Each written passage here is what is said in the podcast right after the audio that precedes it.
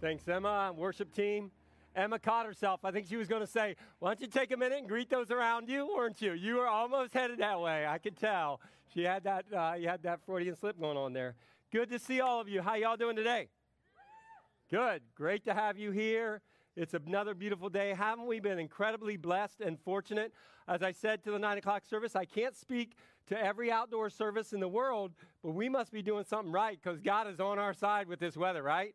I'm just kidding. I'm not saying we're better than anyone else, but I am glad that we've been able to have these services, and I'm glad that you've chosen to be with us today. If you're watching online, love you guys too. Hope that it's a blessing to you as you guys interact, and uh, we just are, are so thankful for our for our online uh, congregation, so to speak, as well. Well, it would be a bit of an understatement to say that in today's world, we're in a bit of a could we call it a season of reset? Could we say that? Like nearly, I would, I would hazard a guess that everybody sitting here, regardless of their age, regardless of their home situation, regardless of their work status, there is change going on, right? Change is happening for the way we live our lives at home. Change is happening for the way that we do our shopping and get our goods. Change is happening for nearly all of us in our employment. Uh, some of that change has been painful. Some of it you've been able to, to pivot, a word we hear a lot today, right? And adjust and, and be able to do well. But we are in a season of reset. And the church is not immune to that. We're in a season of reset as a church. We recognize that. We're doing ministry different today than we did a few months ago. And that's been challenging in one respect, but it's also been a little bit life giving. It's been a little bit thrilling. It's required for a lot of people a lot of hard work, but there's been some um, great payoff and blessing and reward in that. And so I, I, thought that it would be important for us as we think about, like, like uh, Phil mentioned, it's kind of, I don't know if this was a metaphorical kind of thing that we've kind of inched a little bit closer to the building, right? Yeah, we went from the field to the porch, and maybe in a few weeks we'll be inside in the auditorium. I don't know. I don't know. We, we can't predict the future in that. But I thought it would be important for us to kind of uh, talk about those things that uh, we're committed to. Yeah, as one p- person put it, in relationship to kind of like a, you know, a, the church is in, in, a lot, like a lot of things, you know, we present our, our vision, our mission, our purpose, our strategies, our metrics, all that kind of stuff. And, and that stuff is important. And one person said, you know what? When it comes to that presentation, probably like your first three slides are the same, and after that, it's probably a lot different. There's a lot of change there. And so I, when, we, when you think about what's the same, though, that, that commitment to our vision, to our mission, to our purpose, I thought it was important for us to kind of like be reminded of, of who we are and what we're about. And I would suggest to you that though lots of different things happen around this church, there's really one thing that we're about. Our singular mission is that we want to help people follow Jesus together. That has been, it continues to be, and I believe it will continue to be moving forward our mission. We help people follow Jesus together. Now, what does it mean to be a follower of Jesus? Well, again, this isn't something that we made up, this is something that Jesus gave to us. He said in Luke chapter 6, verse 40, Are students better than their teacher? Well, the answer to that question, of course, is no. Students aren't better than their teacher, but Jesus goes on to say, when they are fully trained, they will be like their teacher. So that singular mission of helping people follow Jesus together is the, uh, the goal is that we would grow and grow and grow and grow in becoming like Jesus. It's really simple. His character, his competencies, his identity, his passions, everything about him, we become more like that. That's what the mission of our church is, is to help people follow Jesus together. And by following him, it's becoming like him. Another biblical writer, John, said it, th- said it this way to the, some of the early Christians. He said, But those who obey God's word truly show how completely they love him. Remember how last week when I was talking to dads about the first thing that I wanted them to understand, and it, it goes beyond just to dads, it's to all of us, is that we are the dearly beloved children of God for those of us who have received him by faith. We have received an incredible blessing by God of, of abundant life and eternal life. And in fact, we are His children. So everything we do emerges from that love. And what we do is we, we return that love to Him. And John says in that, in that passage, 1 John 2, 5 and 6, those who obey God's word truly show how completely they love Him. That is how we know we're living in Him. Those who say they live in God should live their lives as Jesus did. Living your life as Jesus did. Becoming like our master, like our teacher, like our rabbi, like our model, the person of Jesus. That's what we're all about. And so I would suggest to you, as we think about everything that is uncertain in our life, right? There's a lot of uncertainty right now. There's uncertainty about, well, what's next school year going to look like? What about extracurricular activities? What about vacations? What about shopping? What about, what about home life? What about my employment? There's so much uncertainty. The great thing is this in the midst of a world that is full of uncertainty, I would encourage us to look up to the one who is unchanging. Look up to the one who's unchanging. Because you see, according to Hebrews, Jesus Christ, he, is the, he was the same yesterday as he is today, and he will be the same tomorrow as he is today, and in fact, he will be the same forever. He is the same yesterday, today, and forever. And so, all, even though everything around us seems to be changing so rapidly and we can't keep up, and it's like we're standing, we're on this shifting sand. There is one who is unchanging, and we can look up to him, and that's part of what it means to become like Jesus is to look up and stay connected to God, to deepen our relationship to him. Scripture calls us to fix our eyes or focus on the person of Jesus. He's the author and perfecter of our faith. He is the pioneer. He's the finisher. He's the one who begins our, our relationship with his Father, and he's the one who will, who will carry it out to completion. So, in the midst of so much that we don't know, even though we like to talk about, you know, make plans, you know, we maybe have maybe have plans for lunch this afternoon. We got a holiday weekend next weekend, so maybe you got plans for that. We recognize that those plans can change in an instant, right? James points that out to us. We go around saying we're going to go to this city and do that and carry out business and do this thing, and then we're going to do that after that. And yet, we don't know what tomorrow brings. We are a life that is, Scripture says, is a mist. It appears for a little while and then vanishes. Some English trans- translations say it's like a puff of smoke. It's here and then it's gone. Yet there is something that we can fix our eyes on. The one that we look to in the midst of all this uncertainty is Jesus, the one who's unchanging. And so he invites us in John 15 in a unique way to do this. He says in John 15, the first verse, I am the true vine, and my Father is the gardener. So he calls us as his followers to remain in him as he will in us. Remain in me, and I in you, Jesus says. He goes on in verse 9 and says, As the Father has loved me, I also have loved you. So remain in my love. That word remain in some English translations, it, it, it's, uh, it's translated as abide. It means to not depart, to stay continually in that place, to be present in that spot, to be, to be held or kept continually. In, in, in respect to identity, it means to, to, uh, to continue as or, or remain as, as someone or something not to become something different or another. Again, so in the midst of change, change, change, uncertainty, when we, it just like is overwhelming to us. It's actually kind of adverse for some of us to our, to our mental health, to our ability to deal with life. We can fix our eyes in the midst of all of that. We fix our eyes. We abide in this constancy of our relationship with the one who is unchanging. That allows us to face the future with confidence and hope and not fear. And that, that, that's not like we're denying, we're not denying the, the, the, the, the um, experience that we're having. We're not living in denial. We're just looking to one who is constant. In the midst of everything that changes, we're looking to one who is constant. And so, part of what it means to become like Jesus is to stay fixed on our singular purpose of being focused on Him. I would suggest to you that's why Paul writes to the Roman believers in chapter 12, the very first verse of that chapter, and says this Brothers and sisters, in view of the mercies of God, I urge you, plead, beg, the word actually implies. I beg you to present your bodies as a living sacrifice, holy and pleasing to God.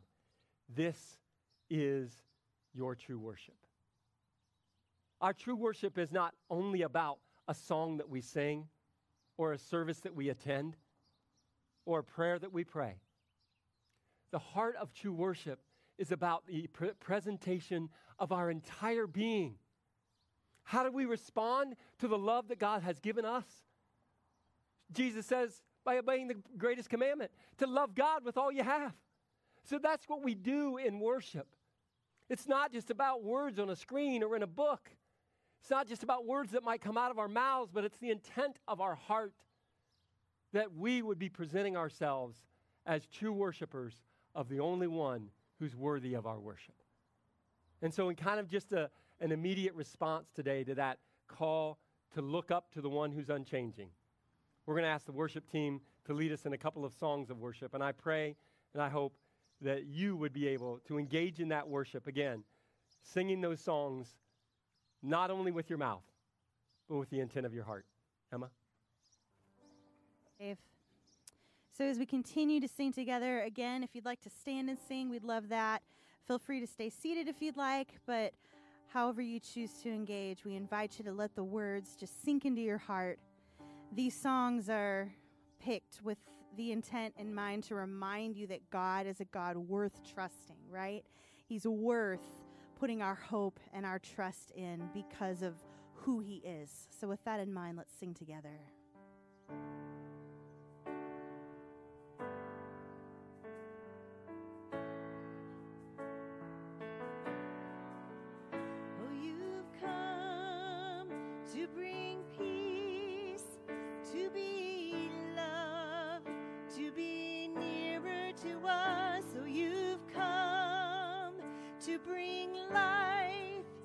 Over everything.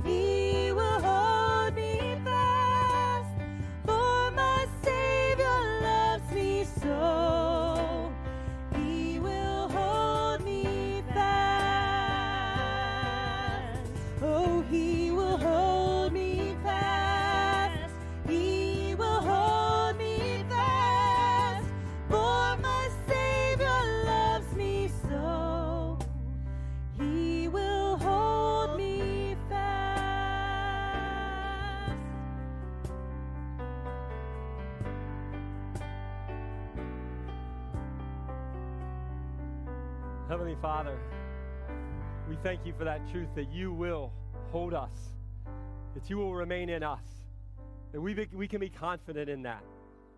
Help us, Lord, to attach to you, to focus on you, to remain in you in the same ma- manner that you do in us.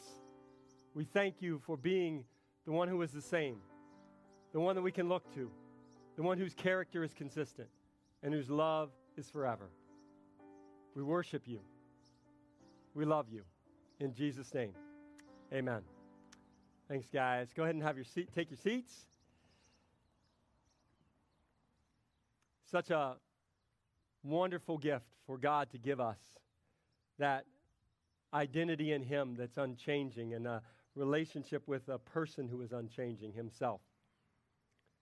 When we look at the world, one of the things that we see is right now, and, and really uh, always, it's just exacerbated now. We just see it even more, but you know, it's, it's under, we understand that how polarized we are.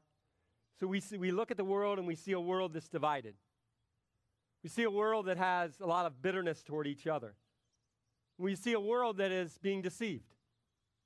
Our enemy, the great deceiver, the enemy of God, the enemy of humanity, the great deceiver is, is leading the world astray. That's his mission.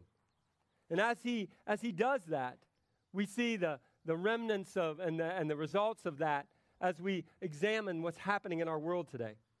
And so as we, as we see a world that's broken with division and, and busted up with, uh, with uh, deception and, and it's, it's held in bondage by bitterness, the great thing is that we can lean in to a different sort of community. It's a family. It's God's family. And that family is built on love. That family is one of unity. That family is one of truth. What an incredible gift that is. So, not only do we look up to the one who's unchanging, but we lean into this family that we have. What an incredible blessing that is. What an incredible privilege that is. We've tried to remind you of that as we've, as we've moved throughout these days, that, that, the, that the family of God is an incredible resource. And, and I understand that there, there are challenges to leaning into one another right now, right? We have to find new ways to do that. But it just, it's, it's still, we, we don't let the challenges of, of social distancing and quarantining and, and the pandemic or other things, other things that would divide us, that would keep, to keep us from leaning into one another. That reality of leaning into one another is, is the, the expression after we love God with all of our heart, mind, soul, and strength, love Him with our entire being because of the love that He has for us. Jesus says the second commandment is this love others as much as you love yourself. That's what makes, that's what makes this family dif- different. Do we have disagreements? Absolutely. Are there things that where we don't see the world the exact same way? For sure. But we don't let those things separate us from the unity that we have in Christ Jesus. Why? Because we love one another. We care for one another. We consider others' needs more important than our own. That's what it means to lean into this family of God. The word that captures that in the original language of the New Testament is the Greek word koinonia.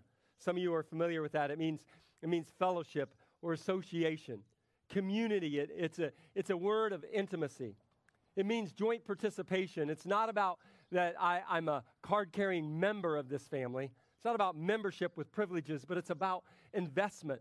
And so that joint participation, the share that one has in anything. In other words, there's, a, there's an investment required. See, that's what happens in the body of Christ. For the body of Christ to be who, who God wants us to be, then it's going to require a commitment on our part to intimacy because we're called to love one another, and it's going to require an investment on our part. And well, I realize that that's a risk. That, that God is calling us to know one another beyond just like, oh, yeah, we go to the same church. Oh, yeah, you drive that car. Oh, you live in that subdivision. Oh, you, that's where you work. Oh, you have this many kids, or this is your marital status, or whatever that, mean, that might be. He calls us to go beyond that, to get into the relationship with one another where all of a sudden what's below the surface becomes known. Where we allow people into our lives and we have interest in other people's lives, where we get to, to, to know each other beyond just those social niceties, beyond that comfort level. Is there risk there? Absolutely. But God's called us into that kind of intimacy. He says in 1 John 4, verse 11, Dear friends, John writes this about God's love. If God loved us this way, it's God, if God's loved us this way, loved us enough to give his only son, to give us relationship with himself, to, to guarantee our eternal life, then we also must love one another. He goes on to say, in fact, we love only because he first loved us. The only way that we can love one another is because God has first loved us, that He has shown us His love, and so therefore we can love one another. And in fact, Jesus said that that was the new commandment that He was giving to His followers. In John chapter 13, Jesus says, A new commandment I give to you, that you love one another. Just as I have loved you, you also are to love one another. In fact, he says, By this all people will know that you are my disciples, you are my followers if you have love for one another. That type of love, as I said, it requires a commitment to intimacy beyond just, hey, how you doing? And it requires an investment on your part to build that up. But the family of God is worth it. The relationship that we have with one another through our union in Christ Jesus is one worth investing in. This is the family that you will spend eternity with. Jesus says, You, you want to know who my, my mother is, and my brothers are, and my sisters are?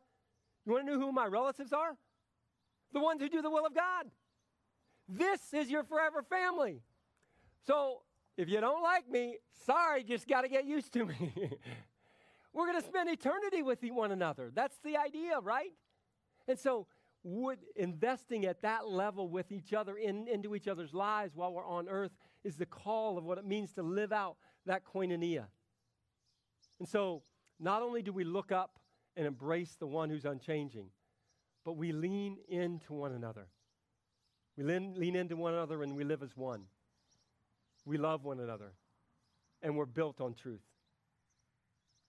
In the midst of that, as we are looking up to God and living and leaning into the world. We also recognize that this world is something to which we have a calling. As you can tell if you've been around Calvary for a while, you know that we like to refer to the church as a family because that's how God refers to it. One of the main metaphors he uses in Scripture is that the church is a family, and so we are brothers and sisters in Christ. But not only are we a family, we are a family that's on mission. And so that third charge for us is that we look and we see this world, this world that is broken, this world that is incredibly negative, this world that is absolutely busted up with sin. And we're called to live out that calling as ambassadors of Christ Jesus, ambassadors of the good news. That's what Paul was writing to the Corinthians in his second letter to them, chapter 5. He said this Everything is from God, who has reconciled us to himself through Christ and has given us the ministry of reconciliation. Just like we, we love one another because God first loved us, we have a ministry to the world because God has, has, has enacted a ministry to us that we would receive Him. Everything is from Him, right? He has reconciled us to Himself and has given us this ministry of reconciliation, this bringing two things together, two parties that were opposed to one another. He has brought together. That is, in Christ, he goes on, and Paul continues. That is, in Christ, God was reconciling the world to himself, not counting their trespasses against them and he has committed the message of reconciliation to us. So he finishes that thought in verse 20 by saying this Therefore, we are ambassadors for Christ, since God is making his appeal through us, through me, through you. He's making his appeal to this broken, sinful, negative, messed up world. He's making his appeal to the world be reconciled to God through you. He wouldn't have to use me, He wouldn't have to use us. But He does. God doesn't just drop write messages in the sky, He doesn't drop things from the sky. The regular way that people come to know Jesus as Savior is what? Someone else lets them know that Jesus is Savior. That's called the proclamation of the good news, right? And that's part of our role. We, as, as Christians, we're to proclaim the good news not only do we proclaim it, but we embody the character of Jesus. We embody his love. We embody his compassion. We embody his kindness, his gentleness. So as we live Jesus in front of others, we also proclaim the truth as his ambassadors. I think in, in today's culture, as we think about all the things that we faced since like first couple of weeks of March, how many of you would just wish kind of like that it could just all be over, right? Can we, can we just be done with this? I, I recognize that. And you know, I think that's a natural human inclination. When you're looking forward to something else, you're ready to be done with the stuff that you're not enjoying that much, right? It's, let's get on to the, to the thing that, where it's going to be great. And, and it's funny, even the first followers of Jesus had that kind of sensation. Right before he was going to ascend back to the Father, some of his first followers looked at Jesus and say, said, Hey, Master, just like one more thing. Just before you, you know, you leave, could we ask you just one more little question? Is it now that you're going to restore the kingdom to Israel? And I love how Jesus answers the question. I, u- I want to use Eugene per- uh, Peterson's paraphrase of Scripture in Acts 1.8 in the message. Peterson paraphrases Acts 1.8 in this way. You don't get to know the time. Timing is the Father's business. What you'll get is the Holy Spirit. And when the Holy Spirit comes on you, you will be able to be my witnesses in Jerusalem, all over Judea and Samaria, even to the ends of the world. Timing is the Father's business. We don't get to know when this is going to be over, when we'll be quote unquote back to normal, or even what that new normal is going to look like. That's all God's business. We much of those things are outside of our control, but here's what we get, Jesus says. You get me. You're filled with the Holy Spirit. And as I filled you with the, Holy Spirit, you are to live out that calling as witnesses and ambassadors. And so we, we look up to the one who's unchanging and we give to him our entire beings. That's our spiritual act of worship. We lean into each other, building intimacy and love and care. We, we love one another and we pray, one, pray for one another. We encourage one another and teach one another. Sometimes we even have to rebuke one another and admonish one another. but ultimately we love one another. But we're, again, not just a family who only is concerned about ourselves, but we're a family on mission as ambassadors and witnesses. And so we live out that calling. I've been so proud of our ministry team here as they've had to find new ways to do things. And one of those ministry team members that's done a great job with that is our community life director, Bobby Lee Barr.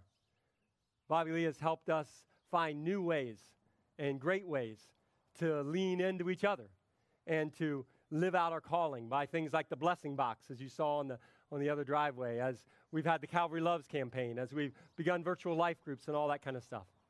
And I've asked Bobby Lee to come and pray specifically for us in, in, uh, as the followers of Jesus in, uh, in this particular church to lean into each other even more deeply and to live out that calling as ambassadors and witnesses. Bobby Lee, would you come on up?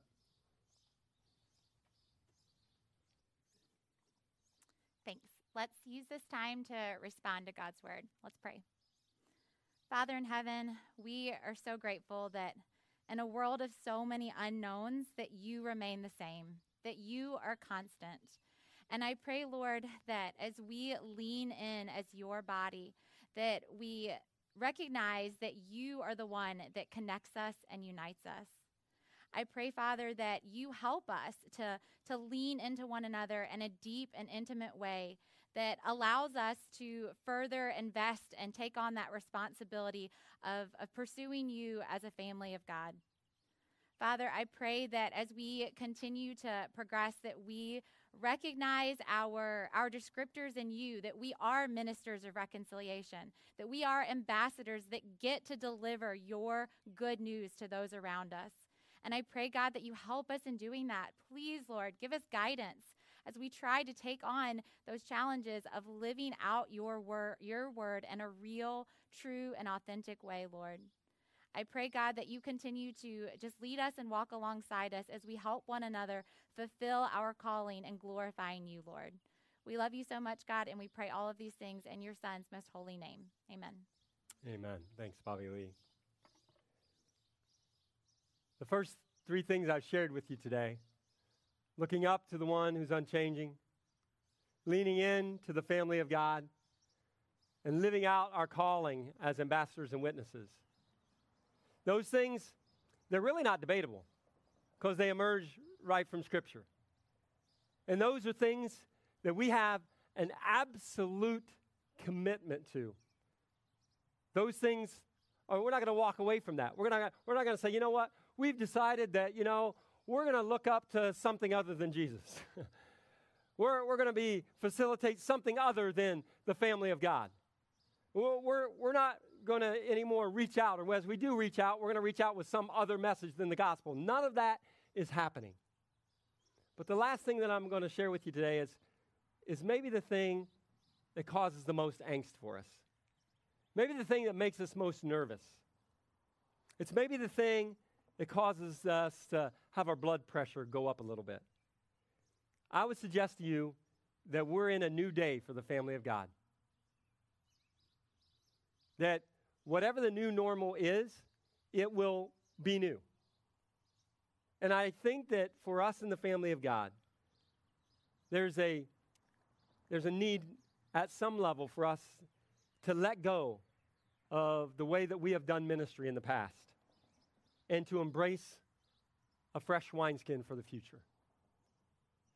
That has nothing to do with the things I've just talked about, right? There's no change in Jesus is the, is the one. There's no change in the truth of the gospel. There's no change in that, again, in that identity as the brothers and sisters of Christ or the ambassadors and witnesses for him. That, those things that Bobby Lee just prayed.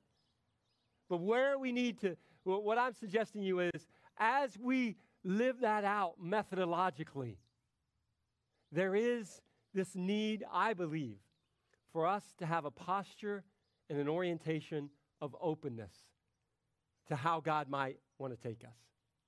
I think the Apostle Paul is an incredible case study in this.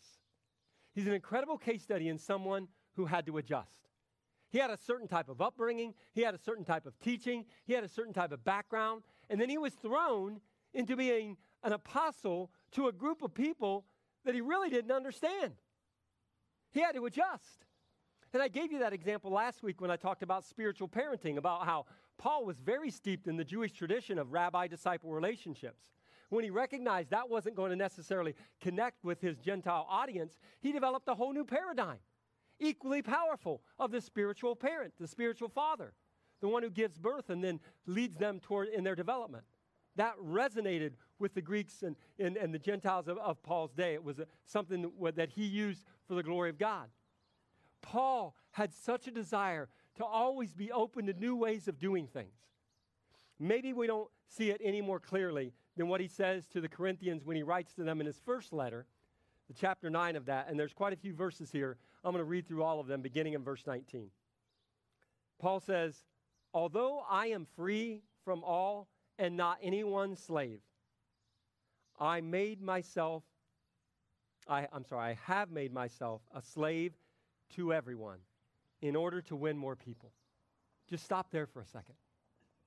That, in and of itself, is Paul saying, I, he acknowledges what his identity. I, am not a slave. I'm not, the, I'm not a slave to anyone. That's not my core identity. But guess what? In order to win more people, I'm going to become a slave to everyone. That's a fresh wineskin approach to ministry. I'm not going to force my rights. I'm not going to make it uh, make it uh, make people uh, come to me the way that I want them to come to me, but instead I'm going to serve them. I'm going to will, be willing to embrace change to the place that I am actually becoming a slave to them for the sole purpose of trying to win more people. So then he describes what it looks like this way. He says, To the Jews, I became like a Jew to win Jews. To those under the law, like one under the law, though I myself am not under the law, to win those under the law. To those who are without the law, like, excuse me, like one without the law, though I am not without God's law, but under the law of Christ, to win those without the law. To the weak, I became weak in order to win the weak. I have become all things to all people, so that by every possible means save some. I may, by every possible means, save some. I became a slave to everyone in order to win more people. Paul was willing to adjust the way he did ministry, always staying focused on what? The gospel of Jesus. But the way he related to people, he was continually adjusting, interacting with them at their level because he recognized that the more important, most important thing was that he would what? Win more people, save some. He might see God work in his, through his ministry in that way. The challenge of this is so real, so difficult. Jesus speaks to this one, uh, new wine, new wineskin uh, sort of uh, dynamic in Luke chapter 5. It's actually a, a, parable that he tells in all of in Matthew, Mark, Matthew and Mark as well. Jesus says there, no one pours new wine into old wineskins. The new wine would swell and burst the old skins. Then the, new, then the wine would be lost and the skins would be ruined. New wine must be put only into new wineskins. Jesus, in, in, in this uh, admonition to the believer, to, to the Jewish uh, people who are, who are listening to him at that point, is saying that uh, that his theological opponents believe that the old forms of Jewish religion are actually better than the new wine that he is bringing. And so he goes on to finish in verse 39 by saying this And no one, after drinking old wine, wishes for the new, for he says, The old is good enough. In some translations, it says good. In some translations, it says better. I've chosen the New American Standard Translation, which is one of the more literal translation. It's kind of a word for word uh, from, from uh, Hebrew and Greek into, into English. And, the, and that New American Standard Bible says, the old is good enough. It says good enough. The italics that are, that are used there are indicating that they're, they're adding that word enough to convey the meaning of the verse. And one of the things uh, I, I, actually was able to find the, the writing of a scholar that, uh, that I know who is, he's actually the, the author of the, of the Greek grammar that I used when I was in seminary. And he, and he said that one of the things you, you need to do when you, especially in, in parables like this where Jesus tells them, is read them aloud so you can try to hear maybe what the inflection of the, of the tone of voice was. And Bill Mounce, that's this guy's name who wrote that book and is a scholar I'm quoting, he, he says, I suspect when Jesus said, good enough, he said it with a militant tone of voice. And in saying that, what, become, what, what happens here is this becomes a prophetic statement predicting Judaism's overall rejection of the Messiah. In other words, Jesus, what you have to say, that's fine, but what we have, it's good enough. That's what Jesus is saying that they're thinking. Mounce goes on to say the old established forms of anything are very resilient. Churches stick to old forms, preferring to shut their doors rather than ask how to reach the people that live in their area. What, what, what did Paul say he was willing to do? He was willing to make himself a slave to everyone in order to win more people. He was every, he was, his, his commitment was by every possible means, save some. And yet, sometimes for us, it's very difficult for us to embrace that fresh wineskin. And so, what happens is, as the, the new wine that's, that's being poured into that wineskin that we want to hold on to, sometimes disaster happens it bursts and the wine is spilled. And that's devastating. Mounce says seminaries also have that same problem. they can't conceive of any other way of educating people for ministry, despite the fact that these educational costs continue to rise exponentially, exponentially more than the cost of living over the past 20 years. And even despite the fact that it is generally acknowledged by people in Christendom that people who graduate from these seminaries aren't prepared really for ministry. So we look at these systems and we, we find ourselves, like Mounce says, people just keep doing the same thing over and over and they expect a different outcome, but that different outcome never happens. The old can have a fierce grip on every one of us. Folks, I hope you understand that I am absolutely, completely, and totally committed to that which would, should, would and should never change. Our commitment to the person of God, our commitment to an identity in Jesus and in Jesus alone, our commitment to living as the family of God, on mission as his ambassadors and witnesses. But I just want to encourage you to consider the possibility that maybe as we move forward in ministry, there might be some things in the way that we do it that we have to let go of to embrace that new wine that Jesus has for us. I don't know even exactly what that looks like yet. But I do know that most likely it's going to require something from all of us that posture of openness. This is one of the things that, as your elders, that we are, we are wrestling with so thankful for the other men that I'm able to serve with and process these kind of issues with. And we are prayerfully and thoughtfully discussing and deciding about well, what does the future look for, uh, like for us as a ministry, knowing that we have that absolute commitment. I can speak for the entire elder team that they have that absolute commitment to those things, those that look up and that lean in and that live out kind of reality. But as we consider that posture of openness, those things that we might have to let go.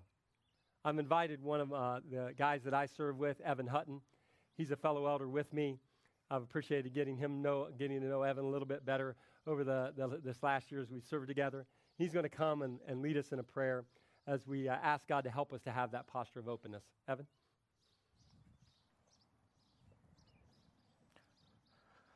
Let's go ahead and pray. Dear Jesus, Lord, I thank you for your death on the cross, Lord. I thank you for your shed blood, and I thank you for what that means for us from an eternity standpoint, Lord. I thank you for not only your death, but your resurrection. And the fact that that means that our faith is not in vain, and that, Lord, you are still on the throne, and Lord, that you are in complete control, and you know every aspect of what we're dealing with, with in today's society. And Lord, that you are truly a God that cares. And Lord, I pray that you would be with each one of us, Lord. I pray that you would give us the strength and the wisdom that we need beyond our years to be like Paul, to be able to adjust to those who are needy people. Lord, we know that the Great Commission is for us to go out and share the gospel and bring those to Christ. May we not hide that, but may we be bold with our witness to those who are co workers in the community, even fellow believers that need encouragement, Lord. I just pray that you would empower us, and Lord, that we would be like Paul and be able to bring your truths to so many people that don't fully know you. Lord, we do know in Scripture that you are going to return. That is a matter of fact. And we know that our time is limited. Lord, I pray that you would give us that strength, that guidance, that security, and ultimately that peace to be able to proclaim your truths. Thank you for CBC. Thank you for the ministry that you've given us for so many years. And I look forward as a body of Christ and what that's going to be in the future. This I pray in Christ's name. Amen.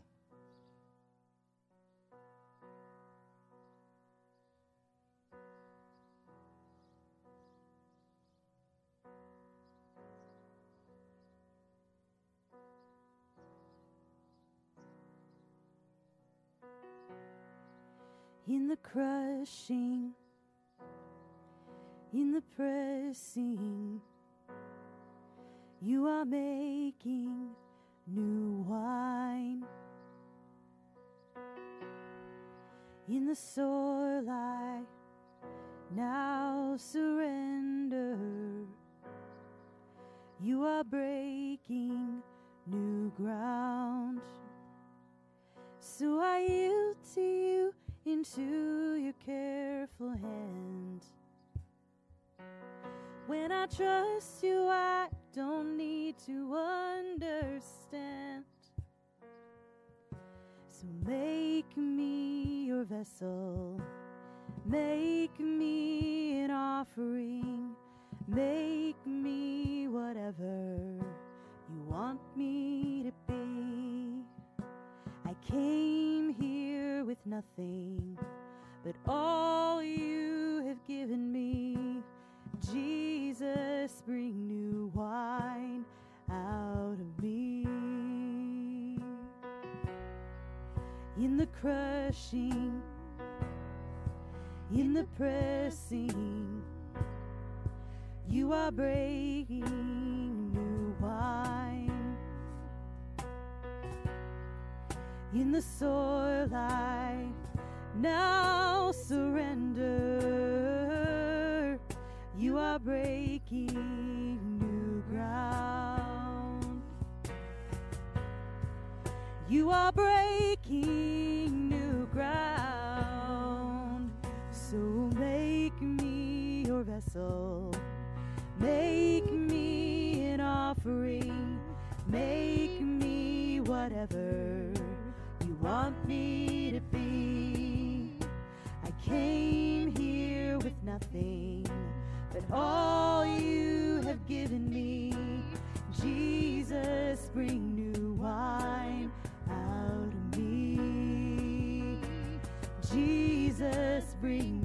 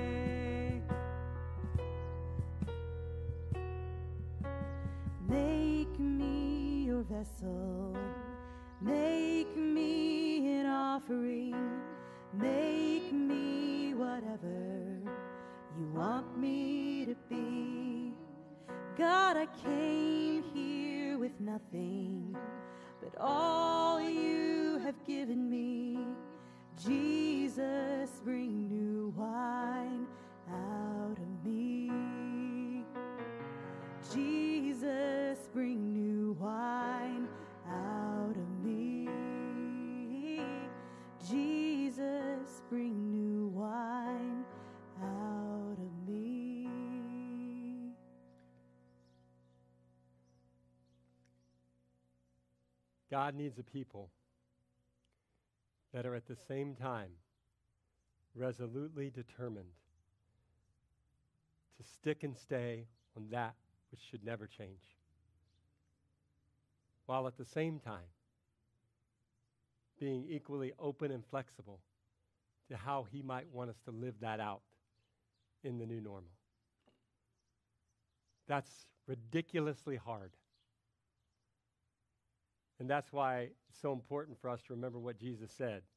What you get is the Holy Spirit to help you to stick and stay and to help you to be open and flexible and have the wisdom to know which falls where. Amen. Would you stand with me? I'm going to wrap up with a quick prayer and you'll be dismissed for the rest of your day. To those of you who are watching online, again, so grateful, so thankful that you've invited us into your homes today. Pray that this was a blessing to you. Let us know if we can serve you in any other way. Drop us a note in the chat. Connect with us. Even drop me an, an email, dave at cbcjoy.org. Be happy to connect with you. To those of you who are here in person, I'll be hanging out out front uh, for a little bit after the service. So if there's any way in which you want to just talk with me or we can pray together about something from today or something else going on in your life, I'm happy to do that. Let's pray. Father God, thank you so much for, again, this incredibly beautiful day. Regardless of the look of it, God, and, and though we are, again, incredibly thankful, we know that it, it is a good day to be found in you. And God, help us to walk in that. And help us, Lord, to kind of just kind of meditate on and chew, chew on and think about and discuss and not quickly forget these callings on our, on our life. To look up and to lean in, to live out and to let go. We pray all of these things, Lord, in the great name of Jesus, our Savior and our Lord. Amen and amen. God bless you guys. See you all later. Have a great week.